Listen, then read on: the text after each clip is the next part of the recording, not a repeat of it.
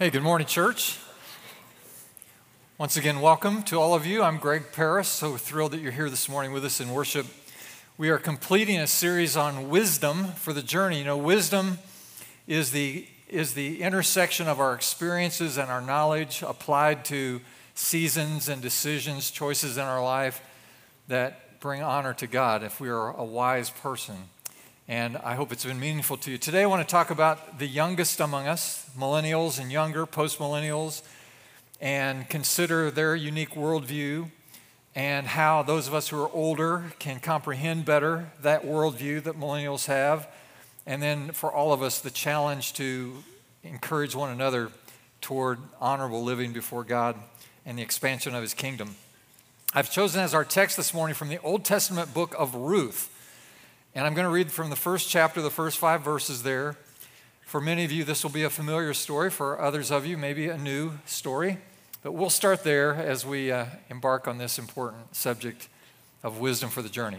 So if you have your Bibles, you can turn to Ruth. If not, we'll project the words. Our custom is to stand to hear God's word. So as you're able, thank you for doing that. In the days when the judges ruled, there was a famine in the land. So a man from Bethlehem in Judah together with his wife and two sons, went to live for a while in the country of Moab. Now, let's stop right there for a moment and define terms. We all know Bethlehem, right? That ring a bell? There's a real famous guy named Jesus who was born there. Bethlehem, actually, from the literal meaning of the word in the Hebrew, it means the house of bread. Bet means house, Lehem means of bread. So the house of bread in Judah, the region of Judah, and Judah means praise. So here's a family. They are from the house of bread and the land of praise, and they go to the place called Moab because of famine. Moab, literally translated, means lazy and idle. So they move from the house of bread and the land of praise to the land of lazy. Pick it up. The man's name was Elimelech, his wife's name was Naomi, and the names of his two sons were Mahlon and Chilion. They were Ephrathites from Bethlehem, Judah, and they went to Moab to live there. Now, Elimelech, Naomi's husband, died, and she was left with her two sons.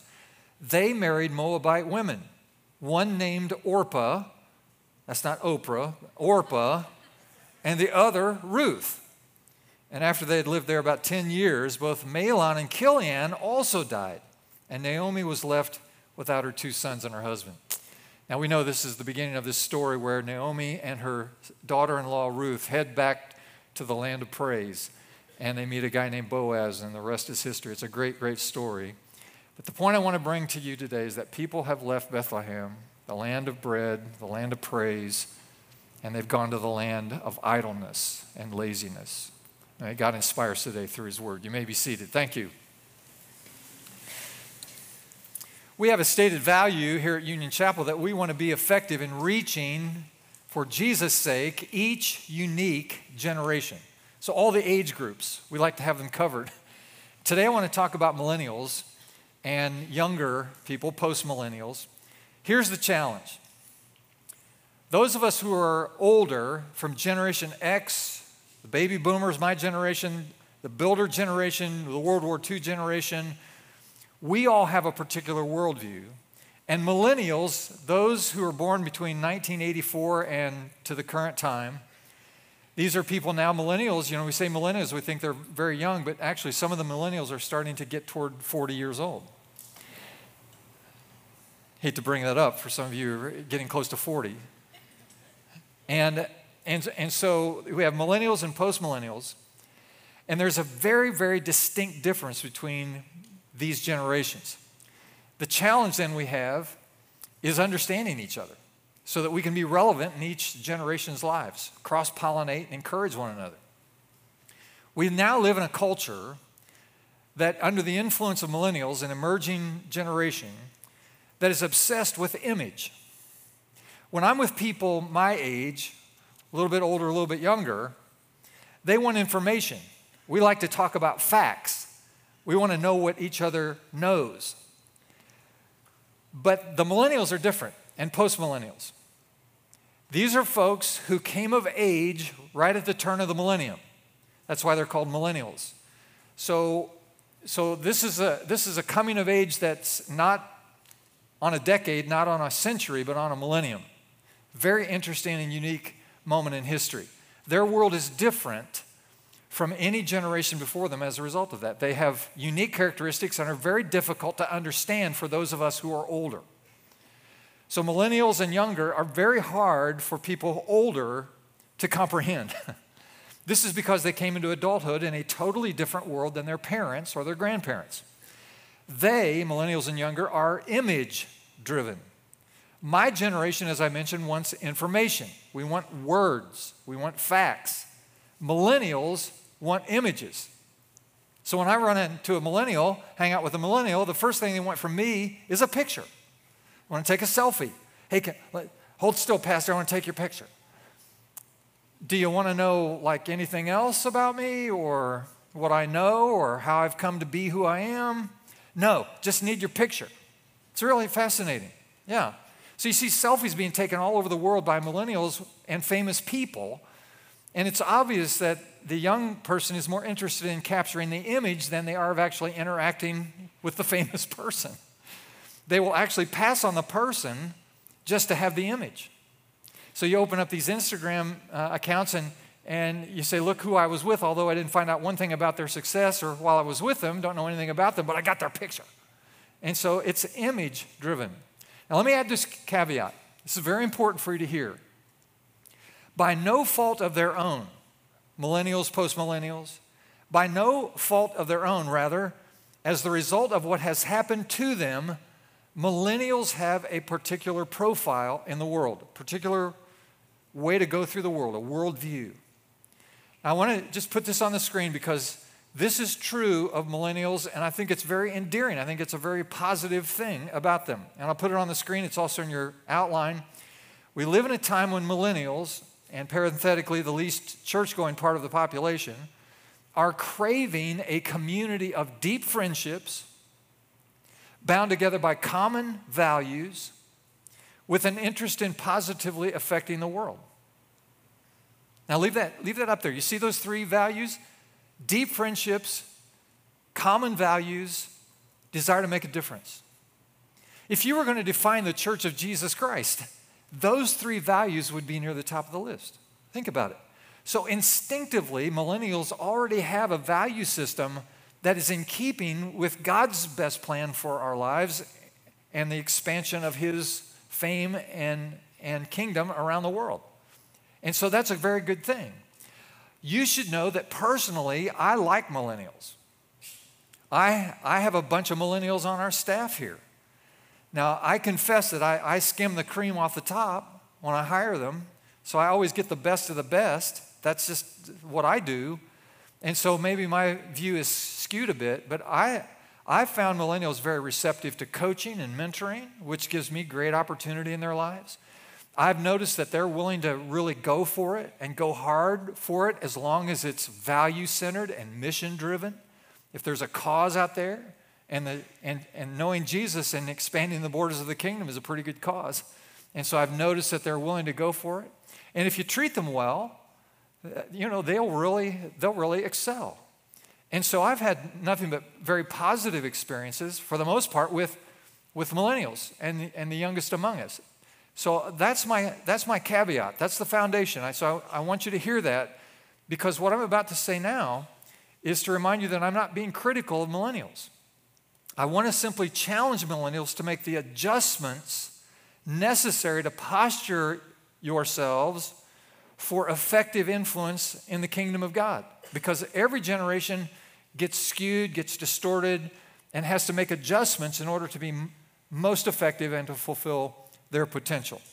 Now, here's what social scientists are telling us about the millennials and the post millennials, Generation Z. These are not my words. Social scientists in our world today, people who study generations and generational trends, these, these folks are producing general statements about the millennials. These are not my words, but it's what's coming out of the scientific fields. They are being described as narcissistic, entitled, lazy, unfocused, and difficult to manage. Narcissistic, entitled, lazy, unfocused, difficult to manage. Social scientists also suggest the millennials have arrived at this point for three primary reasons. Again, these are not my points. This is the research I've done. It's in your outline. I want you to follow along. The reason millennials tend to be, as a general rule, and of course that's always dangerous to generalize, I understand, but as a general rule, the scientists tell us that they're narcissistic, entitled, lazy, unfocused, difficult to manage. And here are the three reasons why. Number one, faulty parenting. Faulty parenting. We have what is essentially an entire generation now that has grown up in a fatherless culture. Fathers either physically absent or emotionally detached from their own children. A fatherless culture. Uh, this explains, frankly, the unfocused and the undisciplined aspects of this generation. Now, it is primarily, hear the word primarily, it is primarily the role of the father in a family to provide order and discipline and structure. That's primarily the role of the father. The primary role of the mother, with all due respect to single moms out there, doing the best they can, trying to provide order and structure and discipline in your family for your children. But it's the primary, hear the word primary role of the mother to provide nurture and love.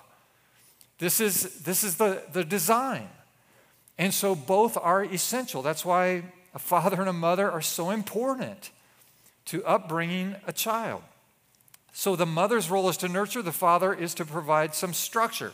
So we have children now who have been loved and nurtured well in a fatherless culture, but without the kinds of rules and boundaries and limitations that the order and discipline a father would provide. So we have children who have been raised to believe that they are at the center of the universe and everyone should cater to their needs. And this produces then these terms narcissistic, entitled, lazy, unfocused, hard to manage. So we have a generation of people who were told, you can have whatever you want just because you want it.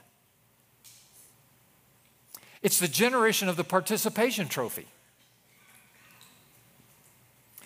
About a year ago, a picture came to our shared account with our five year old grandson at the time, Noah, holding a small participation trophy. It wasn't actually small, a participation trophy following his first basketball league. And of course, with these shared pictures that come, uh, ask for comments. So I offered one. And I wrote, Good job, Noah, big smiley face. And then I said, Maybe next year you can do something to earn a trophy.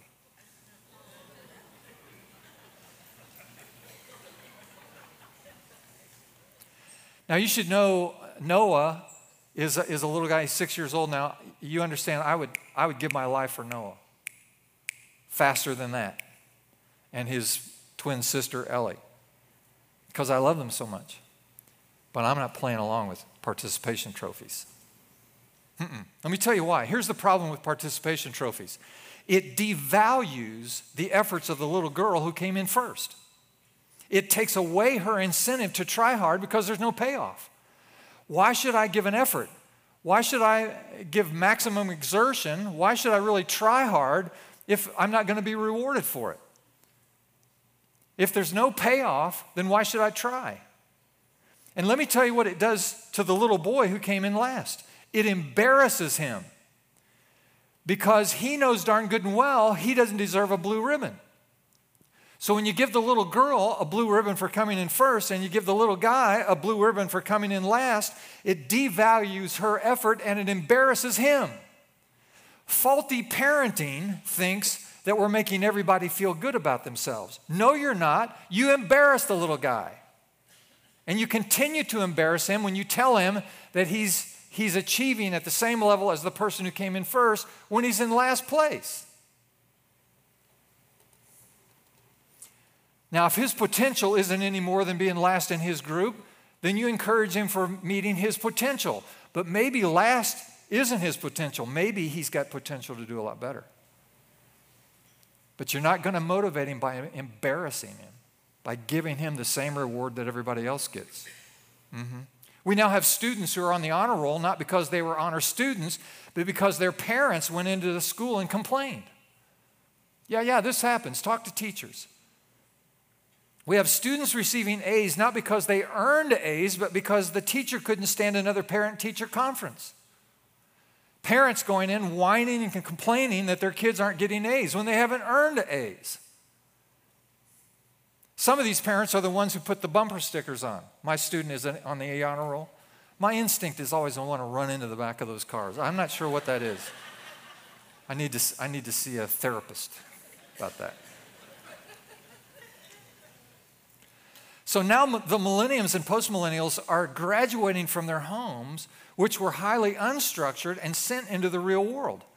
And they're discovering that you can't have whatever you want just because you want it. And they're shocked by it. It's disruptive. You know, it creates people who are dazed and confused. And the reason that it's so confusing to them is because the real world, once they get out into the real world, the real world looks at them and says, We don't care what you want. The real world looks at you and says, I don't give a flip what you want.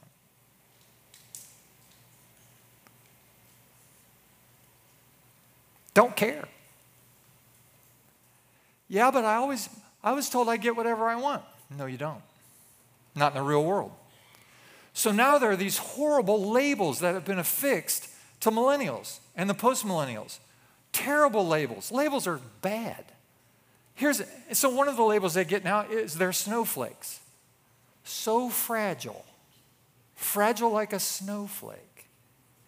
I can tell you before God, if I was in the millennial generation, I would spend the rest of my life demonstrating to the world that I am not a snowflake.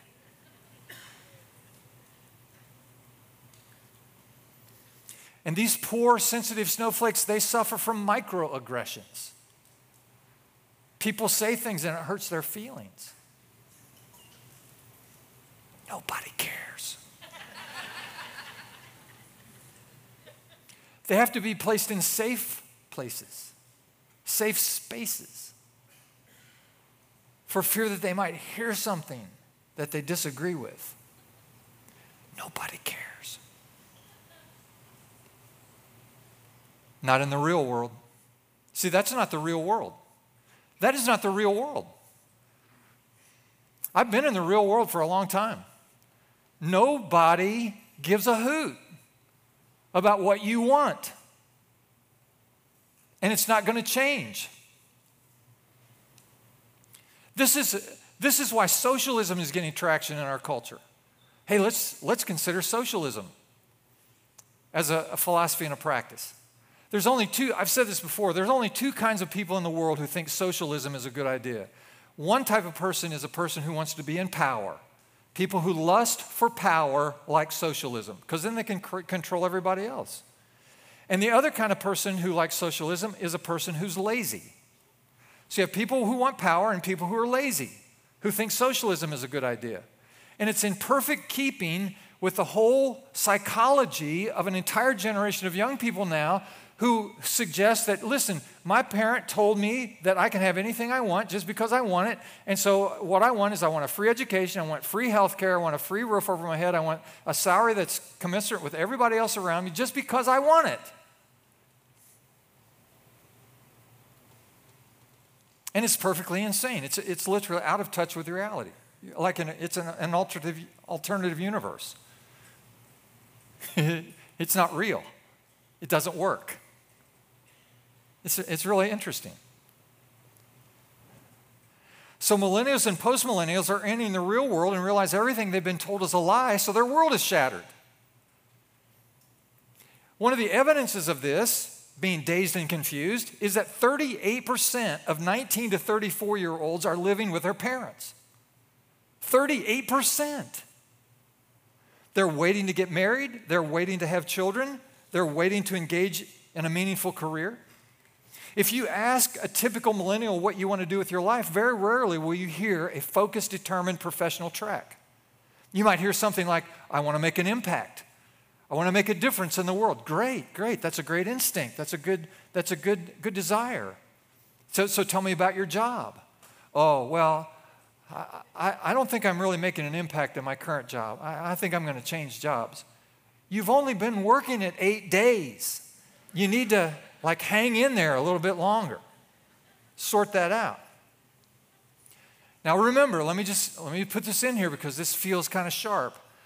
We are not blaming millennials for these trends. It happened to them, not because of them. And the one reason it has happened is faulty parenting. So don't hear me being critical of millennials. Hear me being critical of parents. Because faulty parenting has caused it.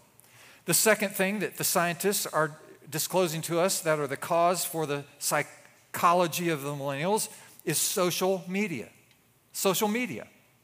Social media has kept most of the relationships of millennials and postmillennials superficial. There are some folks now who are thinking that the pendulum is about to swing back. In other words, this high interest in social media now is going to swing the other way because millennials are discovering that, you know, I can't find the real community and the real intimacy and connectedness that I want in relationships with social media. That I actually need to meet some people face to face and get in a relationship with them. And I hope that those predicting the pendulum swinging back now are right. I hope they are. Social media, see, allows me to filter the parts of me I want you to see. Many times you access someone's profile and it isn't even their picture. They're lying about themselves. Social media allows me to choose to show you the best of me. Some of you will be surprised to know that my wife Beth and I actually, about every two weeks or so, will tune in MTV on television. I watch with my wife, I force her to watch MTV for the programming and the commercials, the marketing part, because you can learn about a lot about emerging generations, not just with the program, but with the marketing as well, the, the, the commercials. Now, I have to confess to you that watching MTV for me is excruciating. It is very painful for me. Very painful. It's, I, I don't even know where to start. But it's helpful because it gives me a window into the psychology and the worldview of the youngest generations among us. One of the programs that we watch is a program called Catfish. We've seen Catfish maybe six or seven times. Uh, most of you, some of you in the room, if you're a boomer or a, builder, you think a catfish is a fish that swims in the bottom of the pond. Uh, actually, no.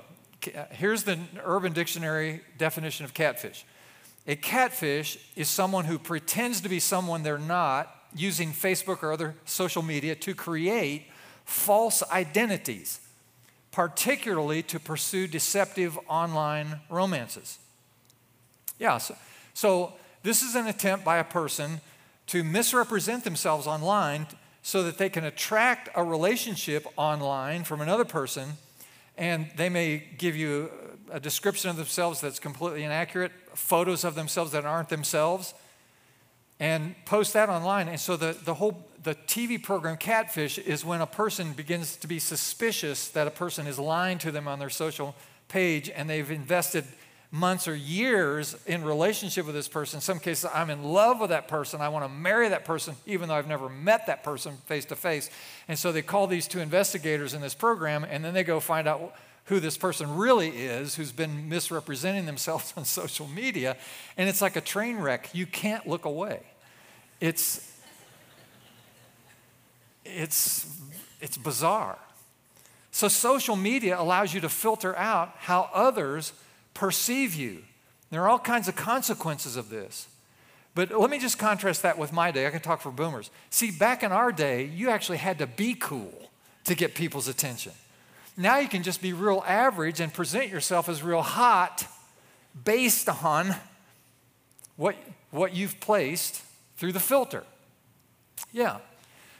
Uh, I let you know what I want you to know. I let you see what I want you to see. And when we finally meet face to face, I have no bil- ability to manage the relationship. It's shocking. It's disappointing to me. So, in this program, Catfish, these folks, when they finally meet each other face to face, neither one of them are what the other thought they were. And this, all this confusion and dysfunction and pain, it's, it is so painful to watch. Just so hard. Yeah. Dopamine is a neurotransmitter that our brain releases to help control the brain's reward and pleasure centers. Dopamine release occurs in response to things like sex, drugs, and rock and roll. When we get excited about something, our brain releases dopamine and makes us happy. And science tells us that this is blame for addiction. Those of, those of you and us who have uh, more dopamine production capacity in our brains are the ones who are more highly susceptible to addictive behaviors and patterns. And so our brain is always releasing this stuff. Science is telling us that when we receive a text from our smartphone, dopamine is released into our system. So social media is actually proving to be addictive. There are legal restrictions in our culture, of course, for certain levels of drug use and for drinking alcohol until a certain age, but any seven year old can have a smartphone and be on the way to addiction. And what we know from the scientists is that young girls spend more time on social media and therefore are more susceptible to becoming addicted than boys are. Boys are more susceptible to the whole gaming uh, culture and becoming a gamer. And so boys get addicted to the gaming and girls get addicted to the social media. And then the scientists take it a step further and say, why are girls so actively pursuing social media? And they said it's for two reasons as they unpack it with these young girls because these girls want to know who they are and whether or not they have any value. So they go looking for who they are and their value and worth in the world through social media. And this is another evidence of a fatherless culture because in God's divine design, the way that He wants young boys and young girls to figure out who they are and what their worth is is through the words and actions of their fathers. So, how in the world should we expect these young people growing up in a fatherless culture to arrive at young adulthood and actually be on balance? Know who the heck they are and whether or not they have value. As I mentioned, the boys are the ones who are more uh, inclined to get attached to, addicted to the gaming world. By the way, just to show up, uh, show off, I happen to know the best gamer in the world. His nickname is Ninja. Ninja, Ninja now has 16 million followers on his social media platforms. 16 million. When Ninja competes in these gaming competitions, tens of thousands of people from all over the world log on and watch him play these games because he's the best. He's the ninja. I mention that just to show off. there will be young girls in our worship services this weekend who will be sitting in church. Maybe they're doing it right now because they're bored. And they will look at their phone and they will text 10 of their friends and just say hi. Hi to 10 people. Why would they do that? Because one of them may return a text. And every time that little tone sounds that we're all familiar with, the text is coming in on our phone, when they hear that tone, dopamine gets released.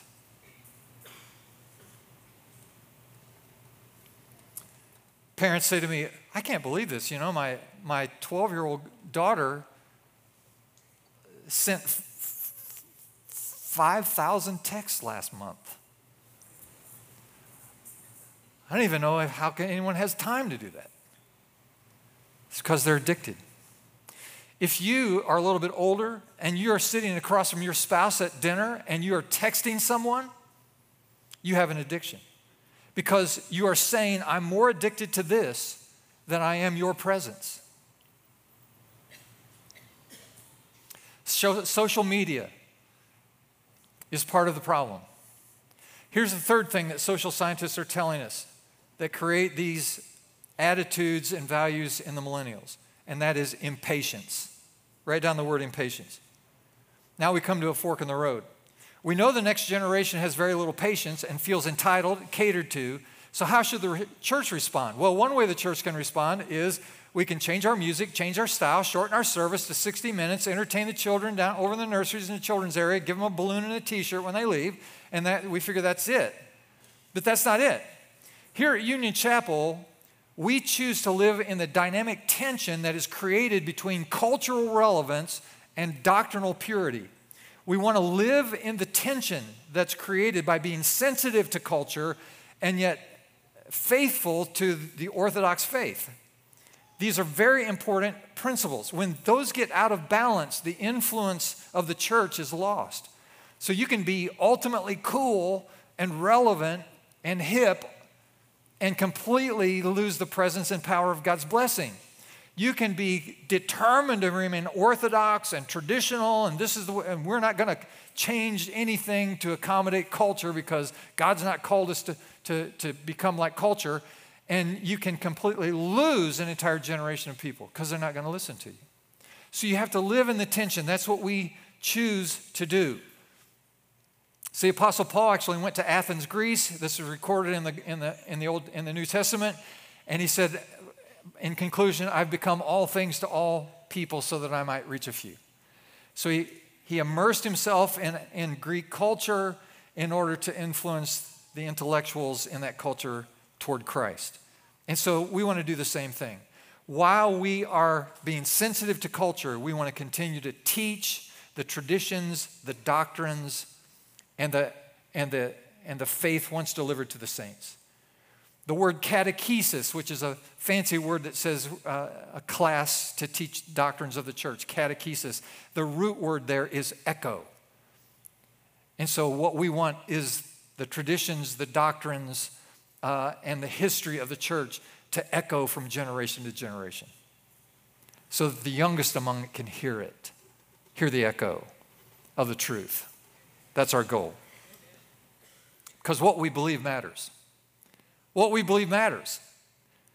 And who we are becoming matters. In fact, let me put this statement on the screen. Who you are becoming is really the only thing you can control. And what you believe and who you're becoming really matters. Now, let me make the application. There are three things, and this is to the millennials now, and for the rest of us, just to eavesdrop. There are three things that will not happen on demand. I'm sure there's many more than this, but these are three that I want to point out. Three things that will not happen on demand. And again, I know you're an impatient generation. So I'm reminding you that these things won't happen without process, without time. The first is relationships. It takes time to learn the art of trust, manage disappointment, accepting flaws and loving the other person anyway, to learn the art of compatibility, the discipline of boundaries and limitations. You see, hooking up with people, people you've met online, people whose name you don't even know. I mean, just common sense will tell you that no meaningful relationship is going to endure that way. A casual sex, which has become very popular in our culture today, is a culture completely backwards and needs to be changed. Now, you push back with me right now and you say, oh, well, you're not going to change that. Okay, well, how about, how about if it changes you? How about if you set a different standard?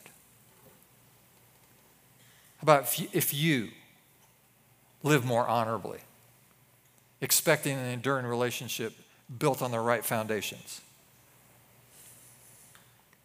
The second thing you cannot get on demand is success. Millennials finish their college degree and they go, okay, where's my six figure job? Because that's what I want. Remember, nobody cares about you. Nobody. Because out here in the real world, let me tell you what we have. We have what we've earned, we have what we have achieved.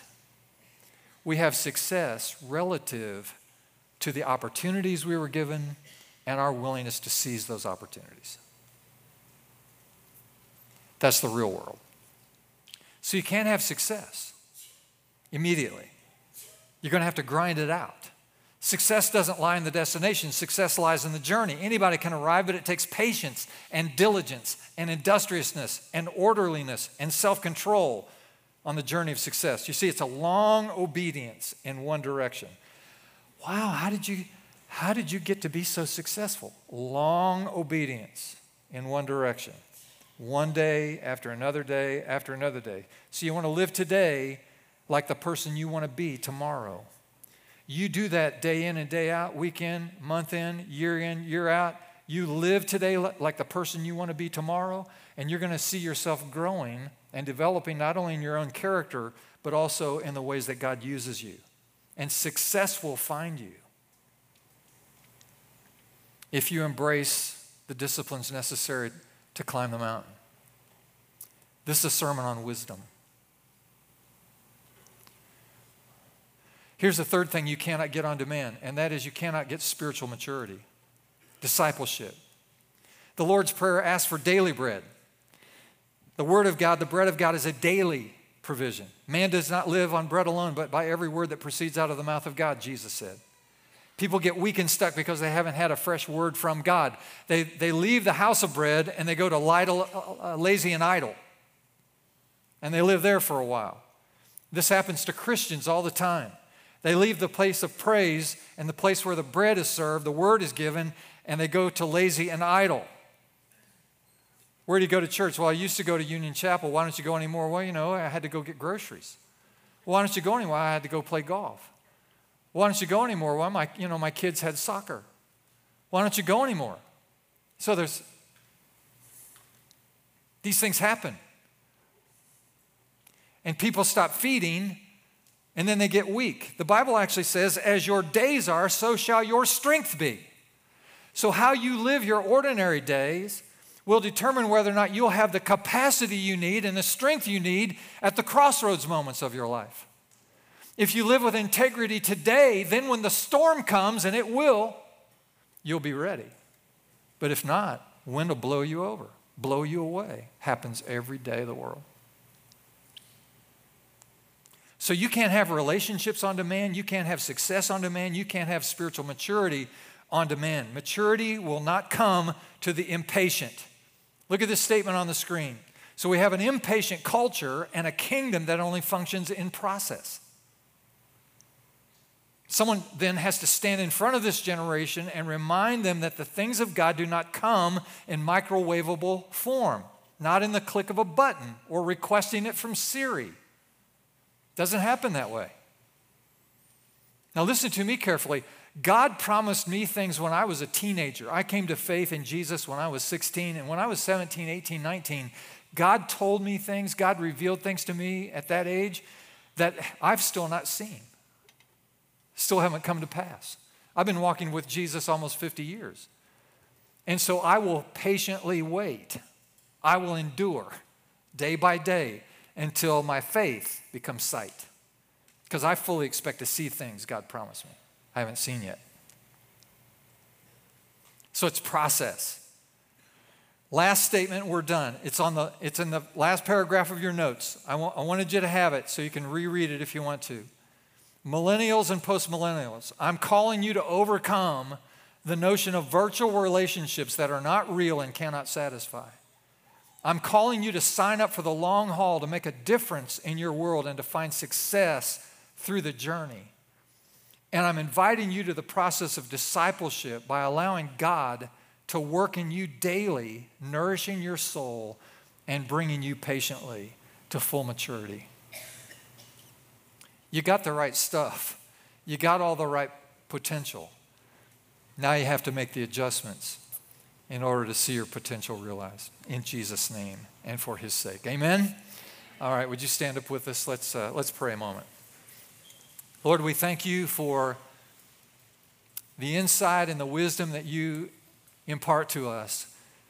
Thank you, God, that you've promised that if any person lacks wisdom, let him ask of you, who will give generously and abundantly, so that we might order our steps and order our lives in such a way that brings honor to you and glory to Jesus Christ. So bless us, O oh God. Bless us, young and old and everyone in between. Help us to be sensitive to each other and willing to speak into our lives so that we all find fulfillment in the potential you've given us. For Jesus' sake, and in His name we pray. And everyone said, Amen.